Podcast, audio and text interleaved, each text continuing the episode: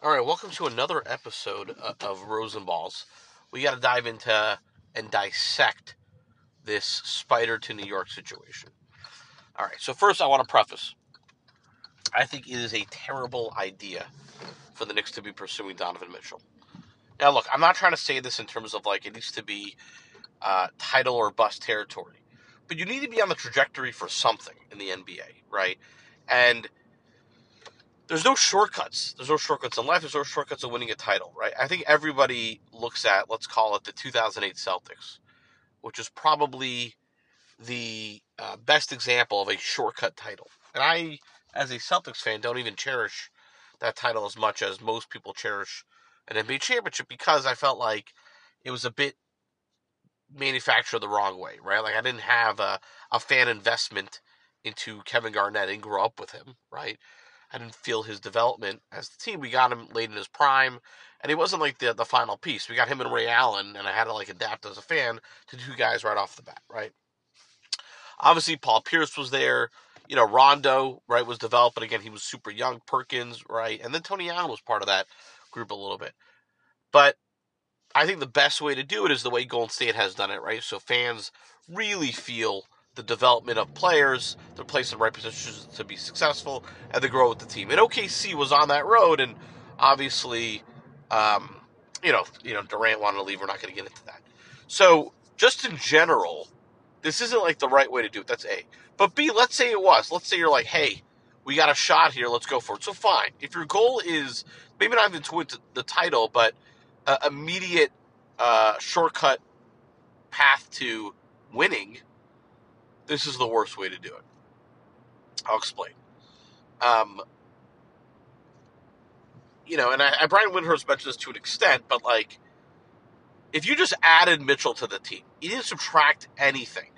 You added Mitchell. Is that team better than Chicago right now?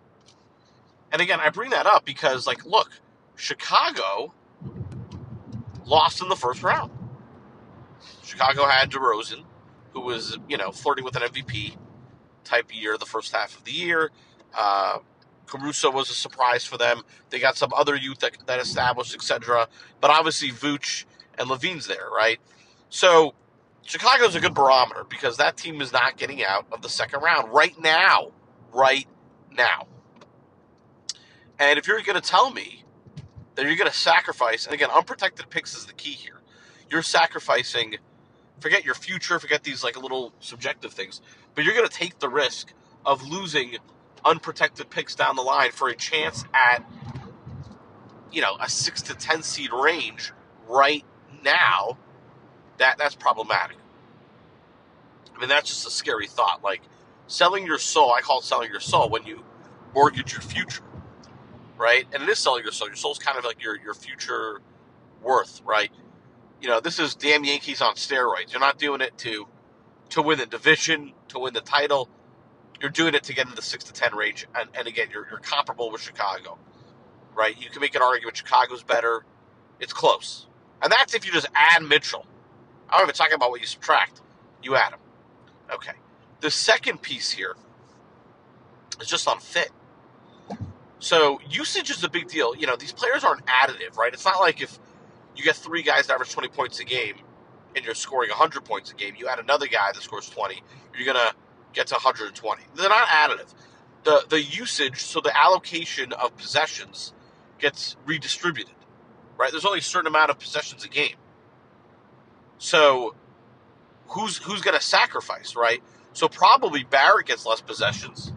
So he's not going to grow in the same rate you think he will. It's not like he's magically going to grow. And this is like a point I, I want to make on this, right?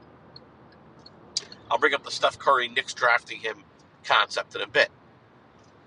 So if Barrett gets less usage, right, and then Randle's going to get usage, is the redistribution of that usage now with Mitchell there a bit better? I'm sure there's going to be some, you know, positives, but it's not necessarily that much better. Here's what we do know so let's talk about defensively. So if you sacrifice, if you swap Mitchell for Fournier, it's a slightly better defense because Fournier is not good on defense. Now, if Grimes were there, maybe he's a little bit better. So I can make an argument that if you don't even add Mitchell to the roster, given that the redistribution of usage offensively is going to be slightly better, defense is not going to be an, enough better. And I can argue without him, if you had started Grimes instead, it would be better. So net net, we're coming down to a few more wins, which is a lot. Okay, but the Knicks weren't close last year. They drafted 11. They were the 12-13 range, right? Um, they weren't close. So it wasn't like they were the 10th seed last year. What this is sounding like to me, so those are two main points, right? A, basically, um, here's the realistic range you're going to be in. Let's not talk about like division winning, you know, let's talk about 6 to 10 range. And then second for me is even in the, the fit, even if you add him, you know, are you even that much better, right? So they kind of play into each other. And, and here's the point I want to make about like development and stuff like that, right? It's not like stars are stars because they're stars. Stars become stars because of the situation they're placed in, development opportunities in that situation, and then they allow that players to to evolve further. Right? I'm going to give you a comparison that I've been using. So when you get like a, a you know, if you get a seed and you're trying to build a, you know, grow a flower, and that flower grows in a pot, right? The flower needs to grow. You're eventually hoping to see to build a couple big time trees. You want to build a forest. That's a team. In order for that flower to grow further, you got to take it out of that uh, that pot and put it into a bigger pot, and eventually put it into the ground in, in a you know a backyard and see if it grows something bigger. That pot can't grow with other seeds in it, or, or can only grow to a certain extent. That's kind of how development works. Golden State, Steph Curry, people are like, oh, the Knicks, if they had drafted, look, I'll be, if the Knicks had drafted Steph Curry, they would still suck today because they wouldn't develop Curry. He'd probably be moved by now. The Knicks have not extended a first round pick. I think Mitch Robinson is the first one since Charlie Ward. they don't even give them a chance. All right. I mean, they don't these guys have like no, you know, hope, right? So the question is like, what do you do with that? You know, it's just it's just really uh, it becomes really really messy. So again, as as a result, you know, if you got I don't know I'm just giving the example here, right? RJ Barrett, okay? Right, you brought on RJ Barrett and you bring Mitchell. Barrett's not going to develop the same way because his usage goes down. You know, he's going to become, and he's kind of be stagnant to what he is. So you can't say, like, well, then, you know, you got Barrett developing and blah, blah, blah. No. That's not how this is going to work right? So now it's going to hurt other people's development, including Brunson, by the way. Like, if like Brunson still has room to grow, so his development gets squashed. and Mitchell, you know, because you just got him, you spent all this money to get him, is going to need to uh, play the usage that he plays. So it's going to hurt. Those guys are kind of stagnant. It's like there's going to be future growth here. And Mitchell's kind of peaked, right? So he's grown. So this is the team. And my example with Curry is again, like in Golden State, Curry does not develop unless Kerr and management have the idea to move Monta Ellis. By moving Monta Ellis, they allow Curry more usage. He builds the offense, right? That's the thing with Draymond Green, by the way. They benched Lee and they started Green. That was huge for them. so that allowed this whole kind of growth period to occur in Golden State. Now Green's playing, they draft Clay, and they really build this movement those guys in, in different scenarios don't work. And that's not the case for everybody. When you have super duper stars that are like absurd talents that you know immediately, you know, Jordan, LeBron, Luka, what have you, that don't require such development, it doesn't take a, a rocket scientist. You don't need to put them in the right situation, they'll succeed. My classic example for that is actually Tracy McGrady, right? He goes to Orlando, with depleted team, and, and he kind of does it all. Fine. But for the Knicks, you know, for players in general, they need to be in the right situation to be successful. So it, it's just it's a bad match. And defensively, a Brunson Mitchell backcourt is just not good. In today's NBA, you need defensive flexibility, and it's less about superstars and more about depth. The best route for the Knicks is to move off. Randle and Fournier are the guys that they need to move off. Obviously, the contracts are bad. You don't want to move assets to just move them. but if they just simply remove them and just ate the deal, let's say they even just waived them, they'd be better off. Because Grimes now plays. Toppin now plays. Toppin showed a lot of signs last year. And then look, if you, you're bad, that's fine. You're bad in a what's supposed to be a really good draft these next few years, and you have a lot of these picks coming up. And if you're, um, and if you're good, great. You're good with the youth. So it, it works for everybody, right? and that, that's how they should be thinking this. Like, but but they're not. They, and the, the issue, and I don't know if it's Dolan or whoever, but if you're like you're you, you have the you have more comfort to rebuild in a big market because you're not gonna you know I think and I think that the Knicks fans are smarter than people give them credit for. Like they're okay with a with a legit rebuild. If they'll get excited for the youth. They won't get excited for like this middle ground that gets them nowhere. You might get more casuals, but it's to be it's to hamper the franchise even worse than the whole Marbury McDyess that whole fiasco. Like you're making Isiah Thomas look like Red Auerbach right now. Fine. However, saying all of that, let's go under the premise that they have to get Mitchell. So if you have to get Mitchell, and you have Thibs as your coach, the biggest concern for me is future unprotected picks. Why? Two things. A, you need a safety net in case it doesn't go well, and you need to be able to draft players. Okay? It really hurt Brooklyn when they were not able to do that. Two, if you're actually decent, you could do a ladder move, and you need to have future assets to make moves in order to get the additional right pieces, which you don't know now what they're going to be. You'll know then. You don't know now what they might be um, to out your roster to contend if this goes well, which is a big if. so as a result, the most important asset, and I know Ainge is looking for this too, the most important asset for the Knicks, if you're deciding between the current youth and future picks, is future picks. Because you don't know who's going to work with who, right? So and look, look, I would even throw an RJ Barrett in that, right? If that if that alleviates you from moving additional unprotected firsts, you do it to an extent, obviously. Like like Barrett for me is is by himself worth two unprotected picks. So if, if moving Barrett, so like I'll give you an example, right? The the right now the Knicks have the the eleventh the things they got for the eleventh pick, which are basically three protected picks assets. They're weak, and it's things like you know. Um, a Dallas pick, um, you know, a bunch of these weird protected picks, a Detroit protected pick, et cetera, et cetera, right? Those are harder to move in future deals. Fine. For me, the bigger thing is the unprotected picks. now, they have, they can move up to eight picks. And there's obviously swaps involved. You don't want to do swaps either. It's another issue. So they can move up to five, I believe, uh, picks. I mean, they can move up to eight picks in total they can move up to five unprotected picks. You want to get that number if you're going to get Mitchell down to zero, quite frankly.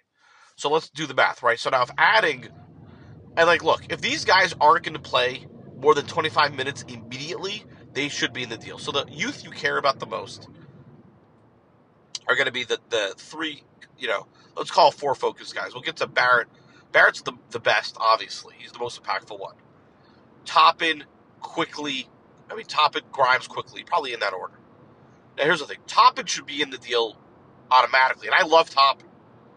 But if you because you have Randle, you're not going to move Randle. You're just not. Like you should, but you won't. No one wants to take him to DOA. He ends up, he's a negative asset right now. You can't move him. So because of that, Randle, uh, because you're keeping Randle, where's Toppin going to play? You just drafted Hardesty. You have Robinson. So if Robinson and Hardesty you're combining for 48 minutes, Randle's getting at least 30. Toppin, unless there's injuries, which there are, right, doesn't get more than 18 to 20. He's not getting more than 18 minutes a night. There's no scenario for him to if if they're healthy. So Toppin's out for me. And let's look at Quickley. You just got Brunson. You have Rose still on the roster. Brunson and Rose is easily 48 minutes at point guard. If you're getting Mitchell, that's 33 to 35 right there. So at most, he's getting behind Mitchell at the two. Okay. If Barrett's still there, that's another 33 to 35. And you might, and now Cam Reddish might be in this deal, sure. But you might also keep Cam Reddish. So at most you're getting, let's say it's 35 35 Barrett and Mitchell. So that's 30, 26, right? For Quickley and Grimes. So one of them definitely has to go. It's going to be Quickley because he's small, he's a little bit more of a point guard. He's not going to play any point guard minutes. He's strictly, he can't play the three, so it's a two, right? So he's the, the 13 minutes behind Mitchell. That's the max, 15. If this deal goes down, that's the max he's playing. And again, Grimes eats to that, so you got to figure what. So Quickley and top Toppin, done. Because of minute allocation, they're not going to get minutes immediately. Okay. Deuce McBride's already in this deal, by the way. Right. Now, between Grimes and Reddish, you got to figure. Now, Grimes is going to have the more value. Okay. So, again, both of those guys, the Reddish is interesting because he can play two, three, and four, but Thibs never played him. Now, granted, he got hurt. I get it. I don't get the sense that Thibs likes him, and his value's not great right now. His value's weak. Grimes has a lot more value. Okay? So, if look, I don't want to move Grimes, and I don't know what Reddish is going to be, right? But Grimes again, if you're keeping R.J. Barrett, if you're which is a big if, you know, who knows? Maybe he's in the deal.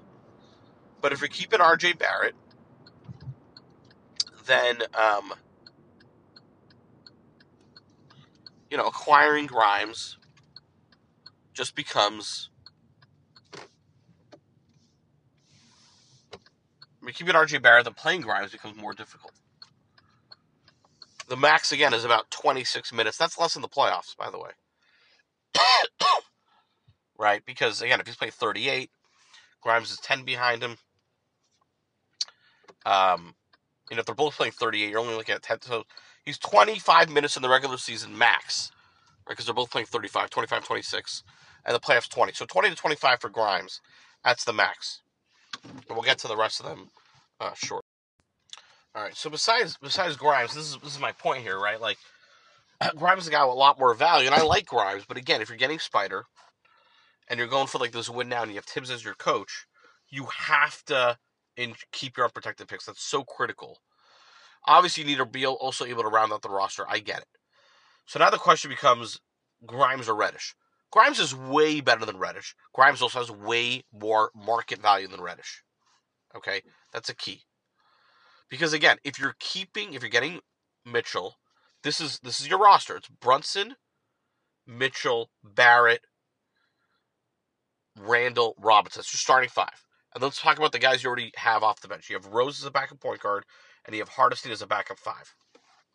So what are you missing? You're missing a backup wing play a little minutes at the 2 3, and maybe a 4. So, right off the bat, the reason why Reddish is interesting to me, and it's a gamble, is because he could play 2 3 and 4. Okay? And if he does well, then he, you know, could that could be your eight man rotation. Right? Obviously, guys can play together, and, the, you know, Rose and Brunson, whatever it is. Okay, Grimes more of a 2 3, fine. But There's no like backup, like what? Well, let's say Mitchell sucks. No, we know Mitchell's good. It's not like he's going to suck. I'm not even saying that. So there's no way that Grimes is going to start. Reddish, um, if he evolves well, then his then his, he's got more room to grow at least off the bench, and his value's already low. But again, that's a bigger risk because Reddish is probably not going to be that good. Ideally, if you're the Knicks, you need to get something else besides Mitchell in this deal. First of all, to just round out your rotation. And I look at you know just a few. I look at the guys they just got from Minnesota. I don't know.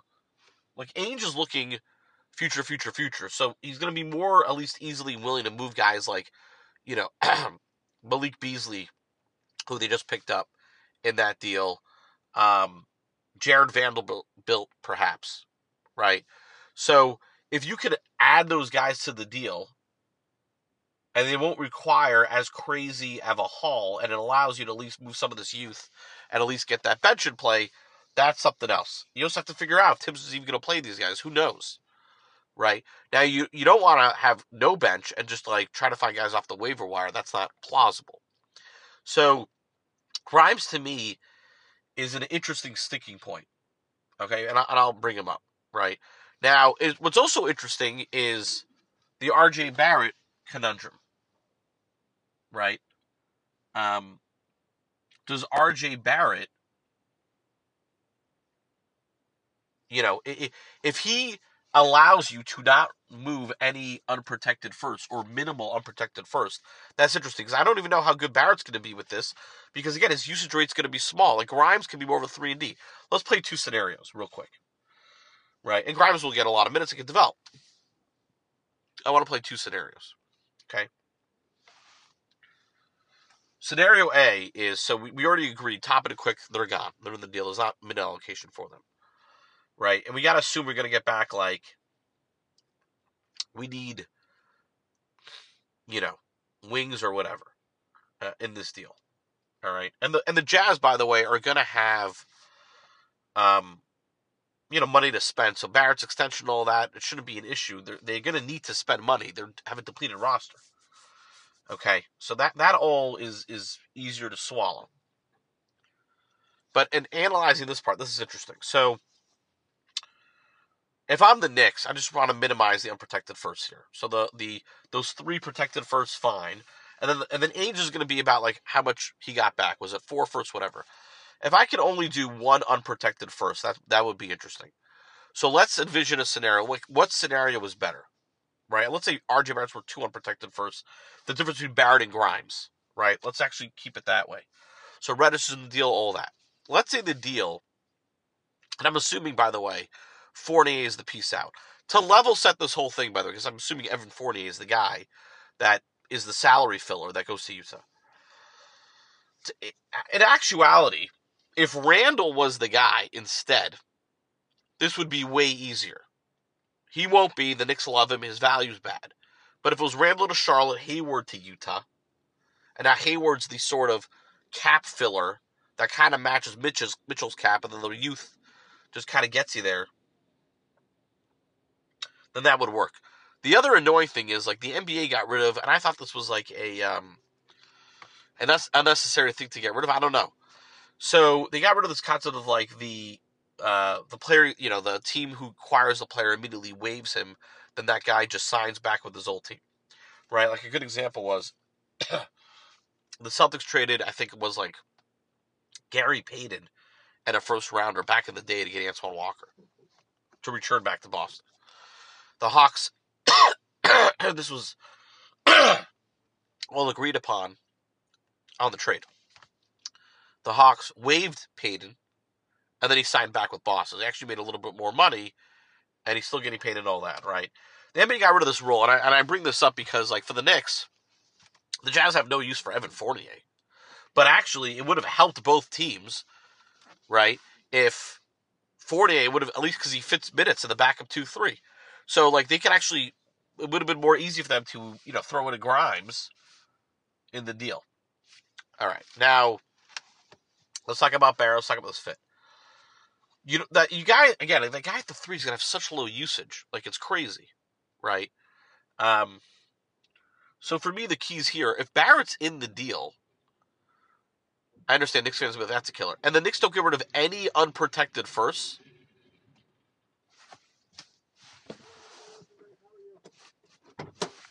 how are you question. Um yeah. we have three items that, that weren't answered.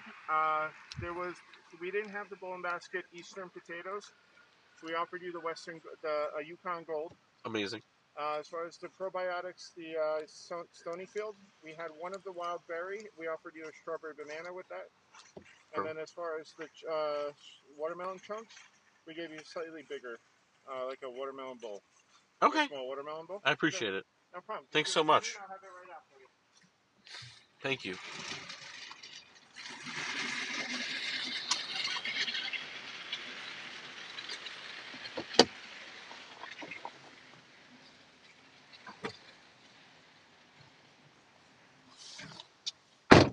So if Barrett's in the deal, let's say the deal with Barrett is the following. Let's say it's um,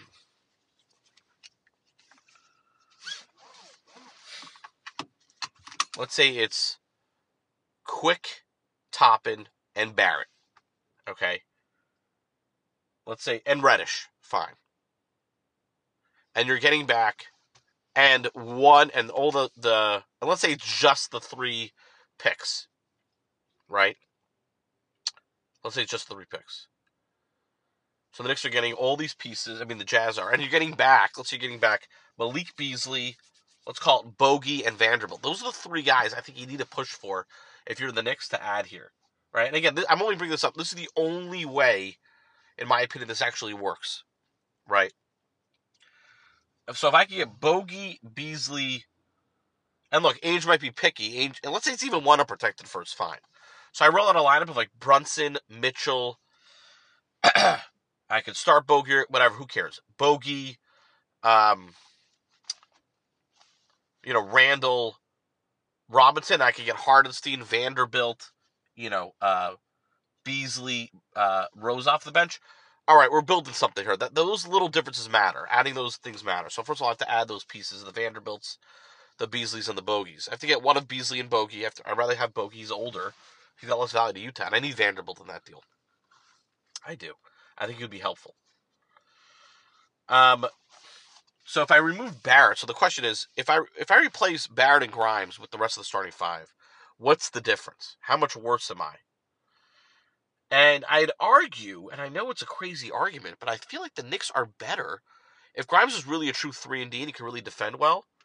So the hope is this: the hope is Thibs proves himself on coaching on the defensive end. He really gets the players to commit and all that, right? And if he could show improvement there, great. Mitchell and Brunson is, is a you know issue defensively, and Barrett is probably a better defender than Grimes. Grimes is a way better shooter. Again, if you have Grimes there, you're gonna have open up way more spacing. And now Mitchell Robinson is not going to be such a negative offensively. He can get some lobs in there, like Gobert did with Mitchell, and he's going to be defensive anchor. So I can argue that the difference between Grimes and Barrett, given the allocation they're going to have, is minimal. And if it means I'm only moving, let's say, one unprotected pick, and maybe I can get some of these other pieces there, that's the better move. I know this sounds crazy, but it makes more sense for the Knicks to actually include Barrett if they keep Grimes. and they could get the other veterans. That's a big if, right? And if it's just one, let's just say it's just Bogey, okay?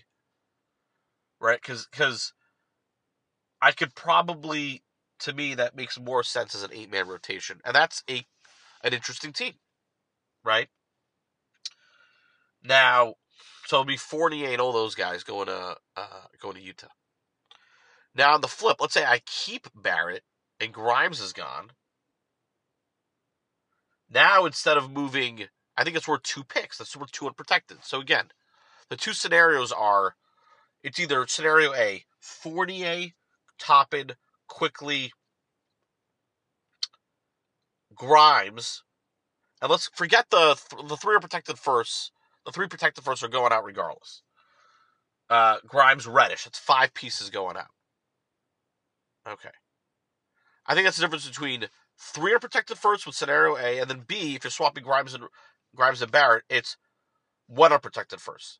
Here's why I actually do scenario B. Scenario B is way better for the Knicks. Right? So scenario B is keeping Grimes and moving Barrett. Why? A, I'm only getting rid of one unprotected first. It's in a better draft, 2023, which is next year. But B, if this is going to work, it has to work next year. So that and it's probably going to work best next year too. So my pick is not going to be as great next year, anyway. So I'm more willing to get rid of that 2023 pick. I know when you're talking about that, no, right? It's probably going to work best now because the guys are more in their prime. It's more guaranteed. Second thing, Barrett's going to be up for a crazy extension. So do I really want to take that risk on him if he's not going to be the best fit? and and blow my whole load on that extension, now I might have some more difficult guys to trade. It might not work as well. There's not a back. There's not like a backup plan here where now I could now retrade Mitchell, right? This is kind of like the Melo deal. So I know it sounds crazy, but the conclusion I came up with was actually to move Barrett. It limits the unprotected first. You know, I might even do if I have to. If if Dolan is telling me I need to get Mitchell, again, that's the premise because I would not get him if I need to get him, I'm negotiating under the premise of trading Barrett and keeping Grimes and minimizing the assets, right? So I think I think Ainge is looking at this just the the sheer number of picks he's going to get, and I think Ainge wants eight, right? So he's getting the three plus the five. Let's say negotiated down right now, he's only going to get six, and that includes Grimes in there. What I'm saying is, and that's where the fight is. So no Barrett, you get Grimes, it's six. I'm saying swap Barrett, you actually get Barrett, we keep Grimes, and now it's four versus six. And again, I think Ainge lived this with Boston. He had all of these picks, and then he had difficulty like maximizing them. Remember, he almost dealt tons of picks to move up in the draft for, for Justice Winslow. Okay. So he had difficulty maxing this and and and hitting correctly. Yeah, I like it. I, I think you you keep uh you keep Barrett. I mean you move you Barrett's in the trade. And you keep Grimes. And only if you're getting Bogey back. You have to get at least and the reason why Bogey is important is because it gives you again, you need that flexibility. Reddish is in this deal, by the way, I forgot. So is Deuce McBride, like all these guys who don't matter. Bogey, you know, again, his injury history is a little mixed, but he could play the three and four. And that's important because Grimes could play the two and three, right? And then Mitchell plays one, two, more two, obviously. Rose and Brunson are going to play the one and some two. So you already have you in a playoff rotation, you want to have at least three guys that can play those wing positions. So yeah, you have at least three guys that can play the two. You have Mitchell, uh, Grimes, and then I would say half of Brunson, half of Rose, right? Because you know not as much, but they'll do a little bit there, right? Because you, have two point guards like that who warrant over 25 minutes. They're gonna have to play in a, in a backcourt together. Um, yeah, if that's what that means, that's the move. So yeah, all in all, terrible idea for the Knicks to move Mitchell to get Mitchell. But if they're going to, it makes sense to move Barrett because I think it only means you know losing one unprotected 20, 23 first and keeping Grimes, even though, uh, you know, Grimes to me has more potential in that scenario as a three and D guy, and and if you move Barrett again with his salary, it's a little higher, I believe. You could squeeze in Bogey. That's the move. If you're getting back Bogey and Mitchell, then there's an arena where this whole thing works. Um, and again, Hartenstein can play a little four, so it works. Until next time.